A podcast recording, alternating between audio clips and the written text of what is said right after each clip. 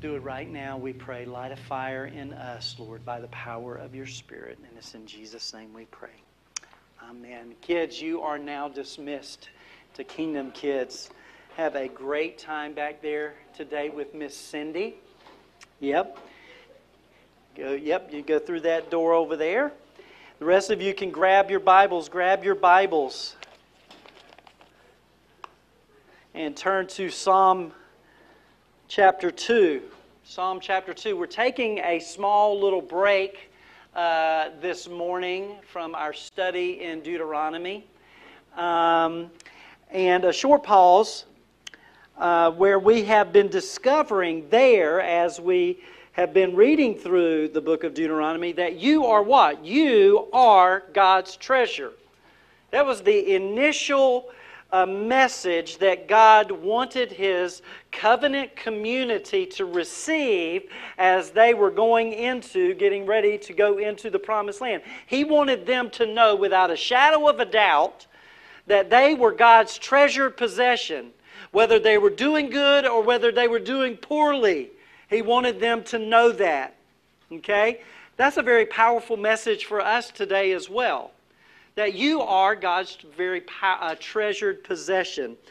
But if you've been here any length of time, for the past year, outside of holidays and our little excursus into the Gospel of John at the beginning of this year, 2022, we've taken one Sunday a month, typically the last Sunday of each month, to look at a psalm.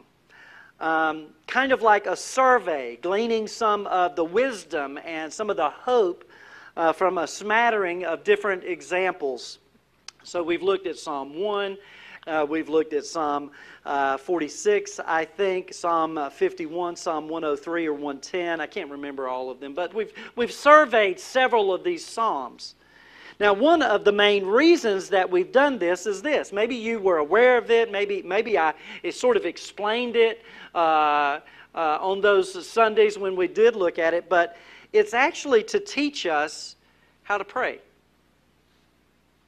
Looking at the Psalms is actually a lesson in how to pray. Do you understand that the Psalms in the Old Testament, their function was to, it was a prayer book being used by the ancient community of Israel. Now, for a lot of us, that sounds strange, doesn't it? A prayer book, what? Because most of us come from faith traditions that are more contemporary. We're more extemporaneous, meaning our prayers are oftentimes very extemporaneous expressions of whatever is going on in our heart. But there are many other traditions, say, for example, the Catholic and Anglican and Lutheran traditions. Prayer books are very commonplace. That should have evoked, or I had hoped it would have evoked a small chuckle, because the Book of Common Prayer...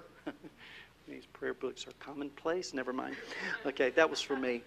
That was, sorry. But they were part of the normative vernacular of church life and practice. And so the Psalms served that function in the Old Testament. They helped the people of God learn how to pray, and they gave the ancient nation of Israel the content to pray for. They not only how to pray, but what to pray for.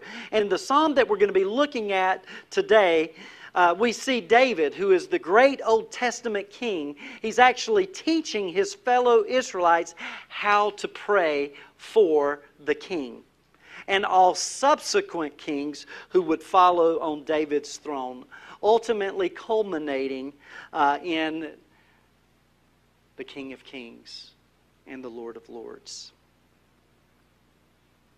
The Messianic King, the Anointed King, the one King who would make everything that is right, everything that is wrong, everything that is broken, and everything that is sad in this sin-stained world.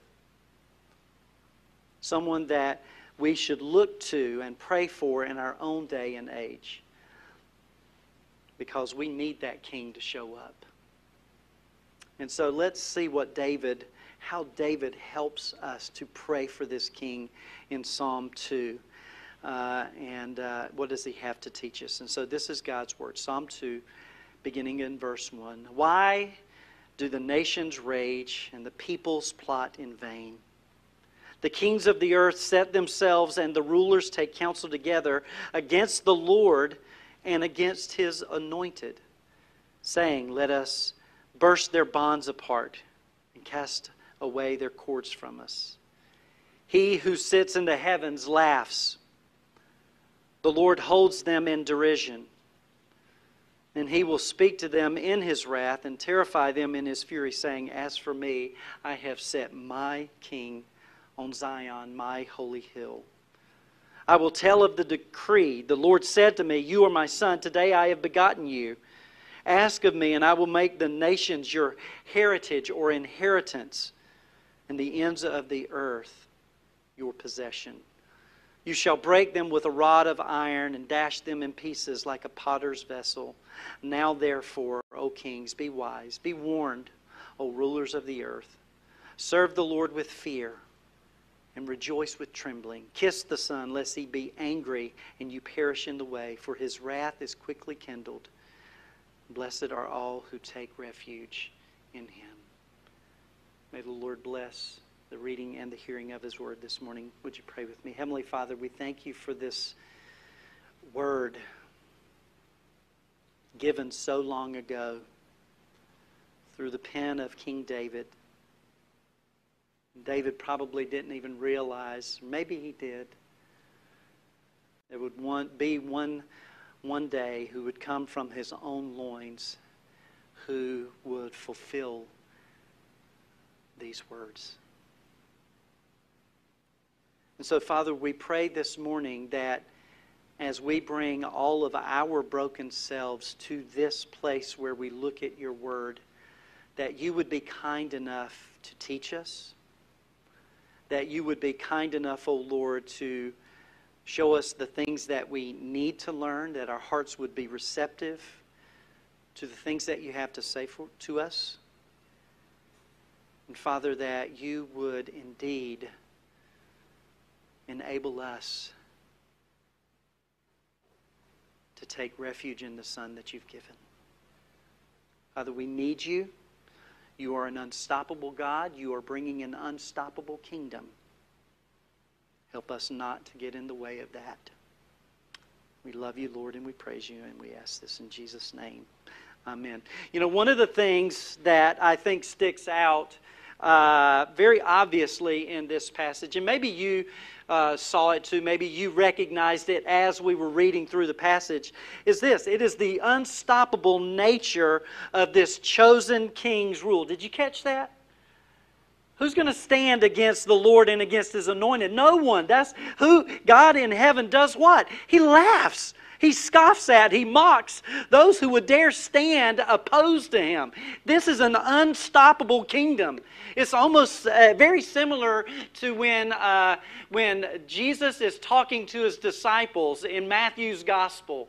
And Jesus asks His disciples, He says, who do you say that I am? And then how did the disciples respond? Do you remember? They say, well, some people say that you are the prophet, that you're Elijah, come in the flesh, right? And then very pointedly, Jesus then says, no, that's not what I'm talking about. I don't want you to tell me what other people think about me. I want you to tell me what you think about me. And then it's Simon Peter who steps up like the robust human being that he is, the one who would run through walls and says, you are the Christ, you are the Son of the living God. And what is Jesus' response to Peter in that moment? Flesh and blood didn't reveal this to you, Peter. Flesh and blood didn't reveal this to you. My God in heaven revealed this to you. And it's upon this rock, it is upon this confession that I will build my church. And then what does he go on to say? And the gates of hell will not prevail against, not hail, H-A-I-L, but hell, H-E-L-L. I'm from North Carolina. I don't know how to talk. I'm learning. It's taken me a long time. That's why I moved to Florida so many years ago. I can learn how to talk down here. But the gates of hell is not going to prevail against God and His kingdom. Once you get past that fact, everything else is great. But if you do not submit to that, then these words become absolutely terrifying. Don't they? What is the response to those, to the rulers, to the nations who stand opposed to God?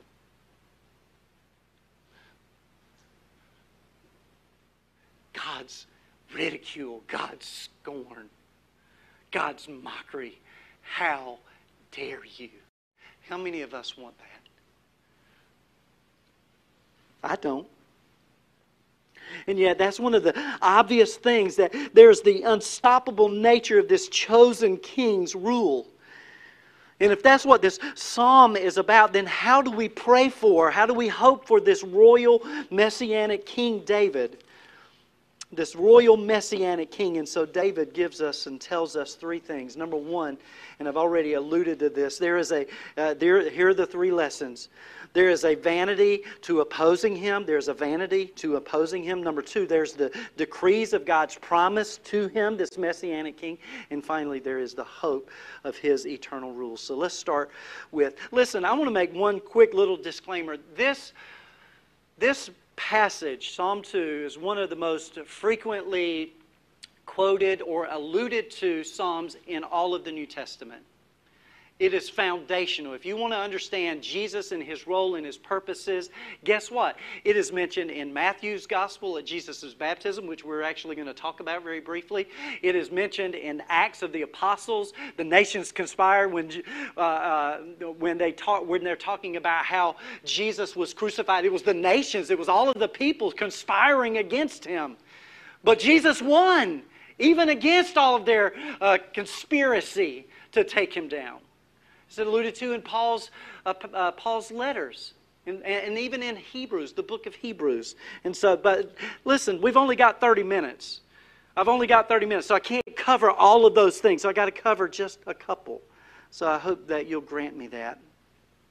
Let's start first with this whole idea, this vanity of opposing Him.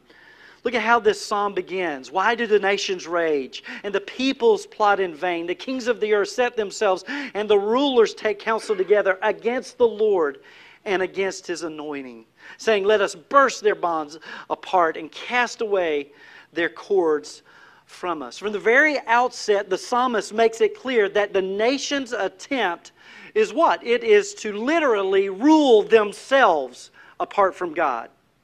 In other words, I want to be my own master. Do you understand that from the time of Adam and Eve? Guess what Adam and Eve's sin was in the Garden of Eden when God said to them, listen, you can have every tree, you can have the fruit of every tree in the garden except for one. And that's the fruit that's in the middle of the garden. Because in the day that you eat of that fruit, you will surely die.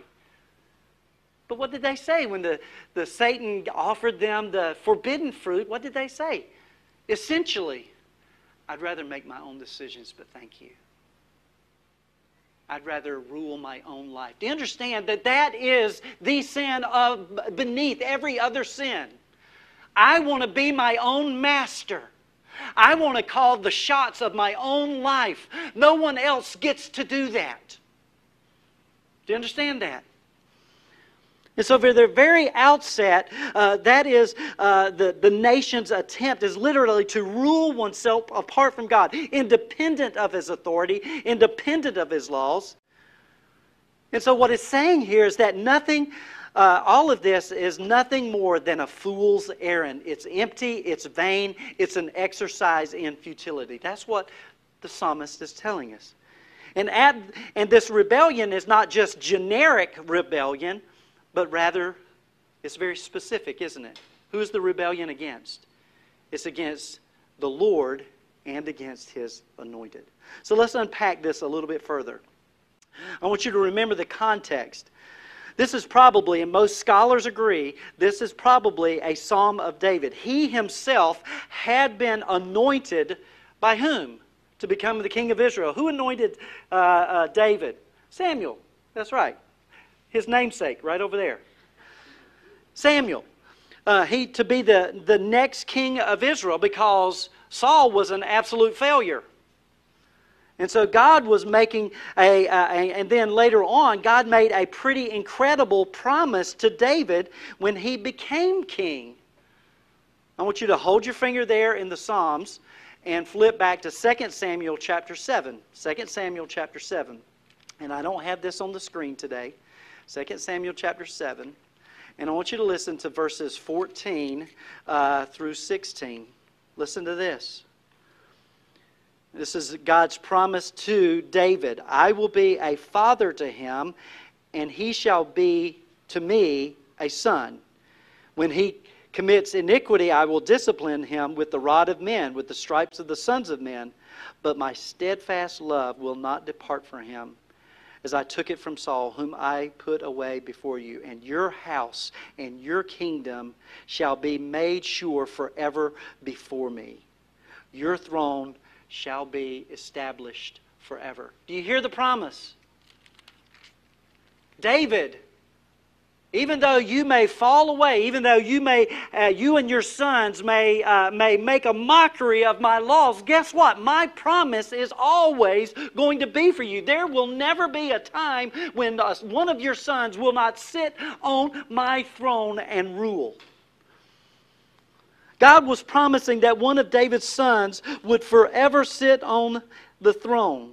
And so David, being carried along by the Holy Spirit, he penned this psalm for each and every one of his succeeding sons who would sit on the throne and become king.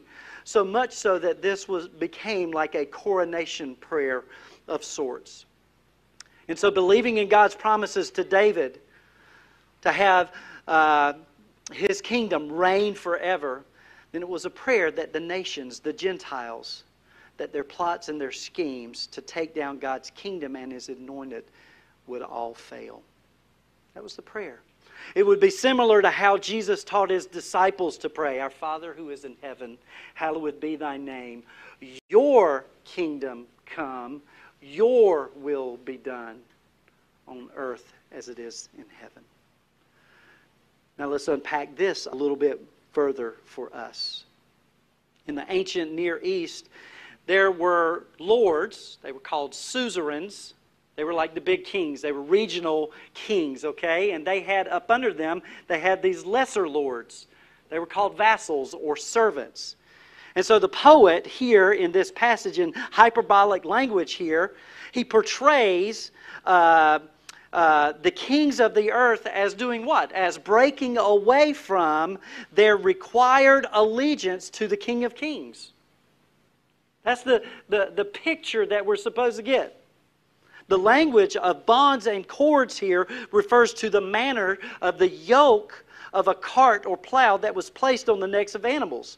And thus the yoke of God's kingdom is not merely rejected. It's not merely, hey, I don't want you to rule me. I don't want you to be my Lord. But rather, cast off, thrown off.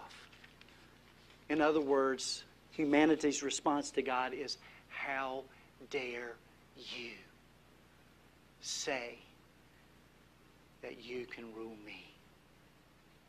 That's vastly different, isn't it?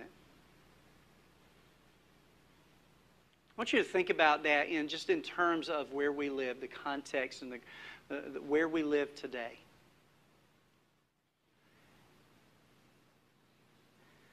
We live in a society, do we not, that simply does not want to acknowledge God's rule. As a matter of fact, they might even go so far as to say, how dare you? How dare you tell me?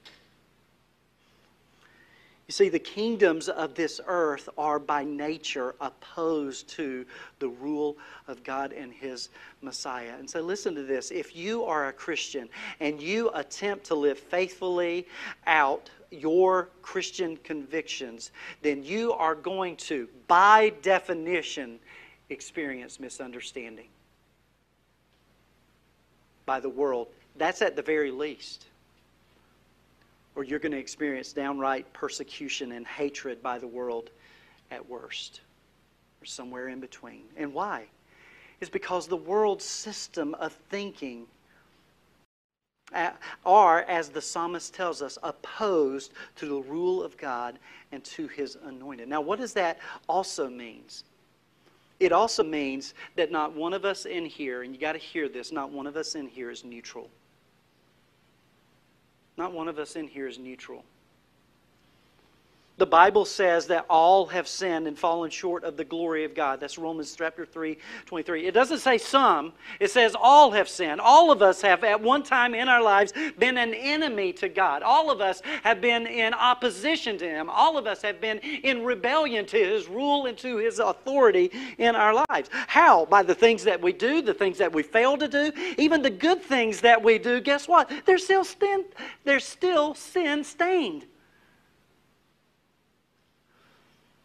In other words, each and every one of us lives in active rebellion against God.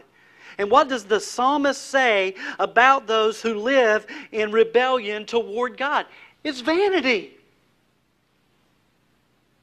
What you're doing is vain. And then what is God's response to those who live in such rebellion to His rule? Look at verses 4 through 6. He who sits in the heavens laughs. The Lord holds them in derision, and He will speak to them in His wrath and terrify them in His fury, saying, "As for me, I've set my King on Zion, my holy hill." He, God, laughs. Do you see how in this section the scene shifts from earth, where the nations are conspiring together against God and His anointed, to the heavens, where God is enthroned? And it's there, from there, that He's laughing. He's literally mocking the feeble attempts of the rulers. His laughter is an expression of ridicule because He knows their end. For the wages of sin is death. Listen to this. From another psalm of King David, Psalm 37, verse 13, "But the Lord laughs at the wicked, for He sees that His day," that is, those who oppose Him, He sees the wicked's day coming. Romans chapter 6:23, "For the wages of sin or rebellion or death." This is what the Bible says about all rebellion to His rule. You simply can't survive it. You won't. That's scary. Do you understand that the only way that this ought to be very scary to all of us? You can't have the good news, honestly, without first having the bad news. And there's the bad news. You and I simply cannot escape in our own strength, in our own terms, our own rebellion against God. We simply can't. If left to our own devices, we would keep running as far in the opposite direction. Just like Jonah, when he was called by God to go to Nineveh, guess what? He went in the exact opposite direction towards Tarshish. We would do exactly the same thing. That's our natural propensity. But in steps the good news of the gospel, the story of the gospel. And how is this good news? Here it is. Jesus is the one who is ultimately humiliated for us. He is the one who is spat upon. He is the one who is mocked. He is the one who knew no sin was made to become sin for us, so that in Him we might become the righteousness of God. It was the nations that conspired to do this, to humiliate Him. For what purpose? And so that God would not mock and ridicule and laugh at you, but rather set His smile and His laughter of joy upon you. Do you know what the Bible says happens every time a person comes out of darkness and comes to faith, comes to Jesus by faith and receives Him as Lord and Savior? Do you know what the Bible says every time? It says that there is rejoicing, there is celebrating in heaven.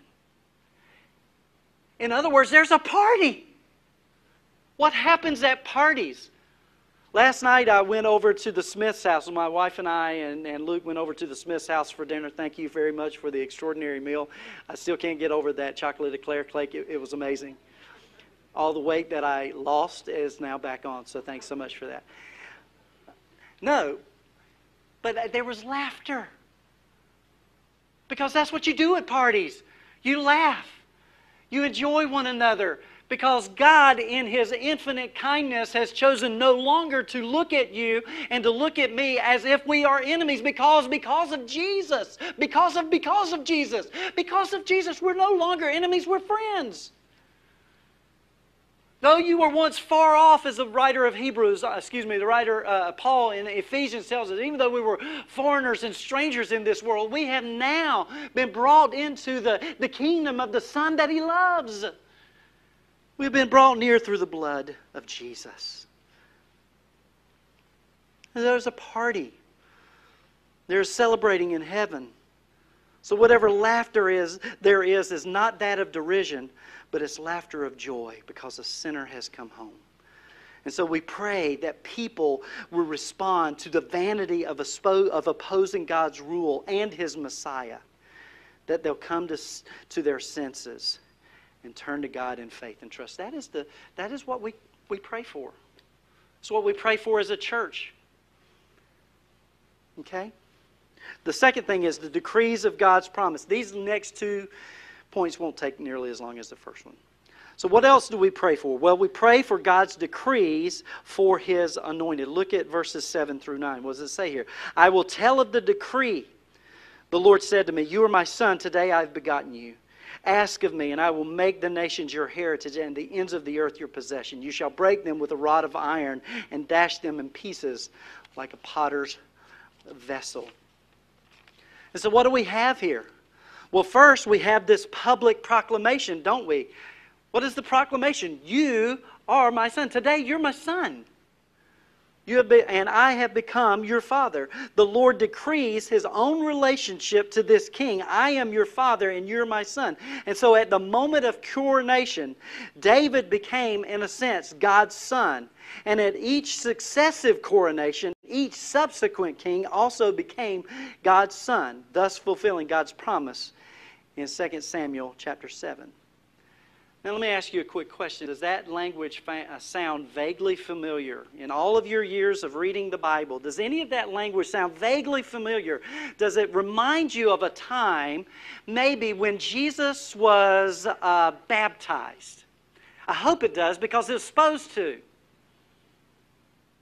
Because when Jesus was baptized, when He came to John to be baptized, what happened? At the end of His baptism, after John had sprinkled him with water. For those of you Baptists in here, that was for you. Sprinkled him with water. What did He do? What happened? Do you remember? Matthew chapter 3, verse 17, behold, a voice from heaven. This is my beloved Son, with whom I am well pleased. It came from heaven. Here's my Son. I want to stop here for a moment. And I want to tell you some extraordinarily awesome news about this particular passage, one that has ministered to my heart over the years. Do you understand that when God the Father speaks that to God the Son, Jesus, He also says that to everyone who is in Jesus? Did you hear me? Many of us, and I was talking to some friends this morning, many of us don't feel at times, especially if we look at our record, we look at if we have a good week or if we have a bad week, if we don't sin too much, if we sin a lot, we think, well, how in the world could God ever really love me? Right? And so we sort of doubt our salvation. We lose assurance. We think to ourselves, how in the world, God can't love someone. Listen to me, hear me, dear friends, this very moment. Being in Christ has nothing to do with how well you perform, even after your salvation. It is only and will ever be the work of Jesus for you. You go more into the gospel, not into performance-based religion. Do you understand that? Today, you are my son, God says to you. And in you, I am well pleased. My heart is bursting with love for you. I'm so pleased with you. But here's the thing. It has nothing to do with you. It has everything to do with God and how gracious and kind and loving He is. He chose you in Him before the foundations of the earth, is what the Bible tells us. That there's never been a time that He has not loved you. There will never be a time when He will cease to love you. Guys, that's so good news. I need that. I need that when I sin. Because I need a Savior that says, I love you. I know you've messed up. It's not a shock. It's not a surprise. You're broken. Live in it. You're not an orphan. You're an adopted son. Live in it. So those are just some of the implications. You see, God in this passage was publicly proclaiming to in Matthew chapter 3, verse 17, God was publicly proclaiming to John the Baptist. He was publicly proclaiming to everyone present at Jesus' baptism, here is the Messiah. Here is the great Davidic king promised in Psalm 2. He is my son, and he is the long-awaited king. The king has come. And what is the prayer then? What is the request? The request is, make the nations your inheritance, the ends of the earth your possession. In other words, extend your rule. Extend your rule. Friends, this is the hope of the saints. It is the hope of the church. I want you to hold your finger once again in Psalm 2 and turn to Revelation chapter 2, verse 26. Listen to these words. This is the hope of the church. The one who conquers and who keeps my works until the end, to him I will give authority over the nations, and he will rule them with a rod of iron, as when earthen pots are broken in pieces, even as myself have received authority from my Father, and I will give him the morning star. He who has an ear, let him hear what the Spirit says to the churches. Revelation chapter 19, verse 15.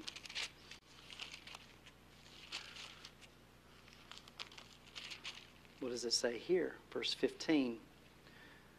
From his mouth comes a sharp sword with which to strike down the nations, and he will rule them with a rod of iron. He will tread the winepress of the fury of the wrath of God the Almighty.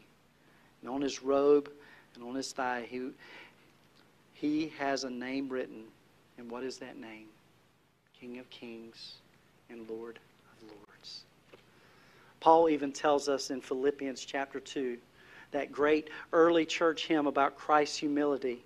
He says there that everyone in heaven and on earth and under the earth will confess that Jesus Christ is the Lord. Now, I don't know how much wider Jesus' rule could be than in heaven and on earth and even under the earth. How much wider, how much more extensive could it possibly be than those three places?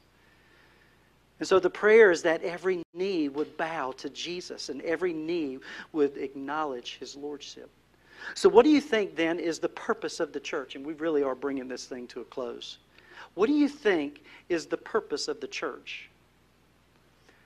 I'm going to tell you one thing. The church does not exist to entertain people. I'm not here to try to make you guys feel good.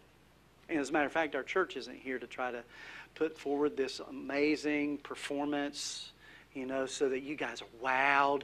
Look at them, man, they can really sing. Or that guy can really preach. That, guess what? That's not us. There are other churches in town that can do that and do that really well. But that's not us. It's not our purpose. That's not the church's purpose. It's not to entertain people. The purpose of the church, it exists to put before the world the claims of Jesus and His gospel message. There it is. It's to put forward before the world the claims of Jesus. The church doesn't exist to serve as a social club, but rather the church exists to extend the fellowship of Father, Son, and Holy Spirit to the world, to the lonely, to the outcast, to the weak, to the frail of this world. Let me put it another way. The church is an outpost of heaven where the blessings and grace of God's eternal consummated kingdom are lived out and shown forth in the here and now. Church is not a place that you go to. It's who you are. And as you live it out, as you live out of who you are in Christ, God's rule, His reign reaches to the ends of the earth. And then finally, very quickly, the hope of His eternal rule. Look at verses 10 through 12. Now, therefore, O kings, be wise, be warned, O rulers of the earth. Serve the Lord with fear, rejoice with trembling. Kiss the Son, lest He be angry, and you perish in the way. For His wrath is quickly kindled. Blessed are all who take refuge in Him. The universal rule of God is expressed by God's patience here. You can almost hear the pleading of God to the rulers, can't you? Like a good father who expresses a warning when danger is near. He simply says, kings, be wise. He says, rulers, be warned.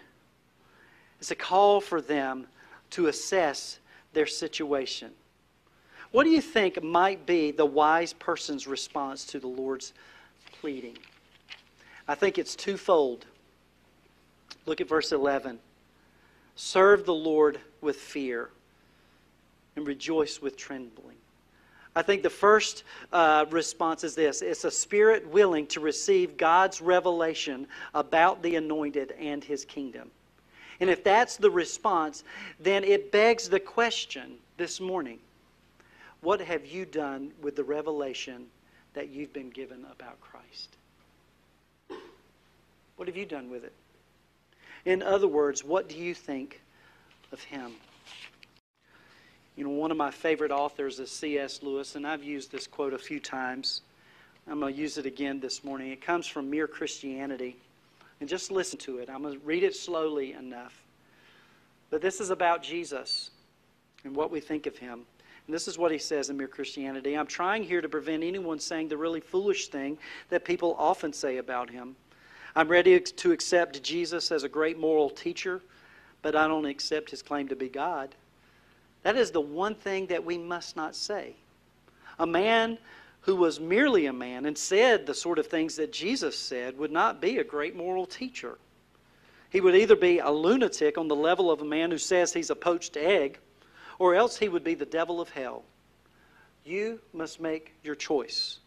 Either this man was and is the Son of God, or else a madman or something worse. You can shut Him up for a fool, you can spit at Him and kill Him as a demon, or you can fall at His feet and you can call Him Lord and God. But let us not come with any patronizing nonsense about Him being a great human teacher. He has not left that open to us. He did not intend to. Now, it seems to me obvious that He was neither a lunatic nor a fiend, and consequently, however strange or terrifying or unlikely it may seem, I have to accept the view that He was and is God.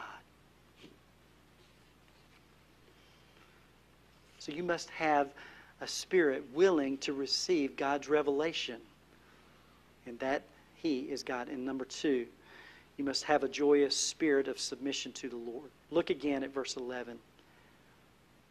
Serve the Lord with fear and rejoice with trembling.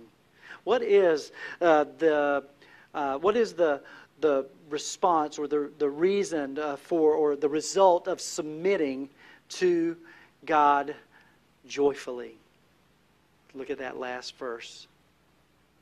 Blessed are all who take refuge in Him.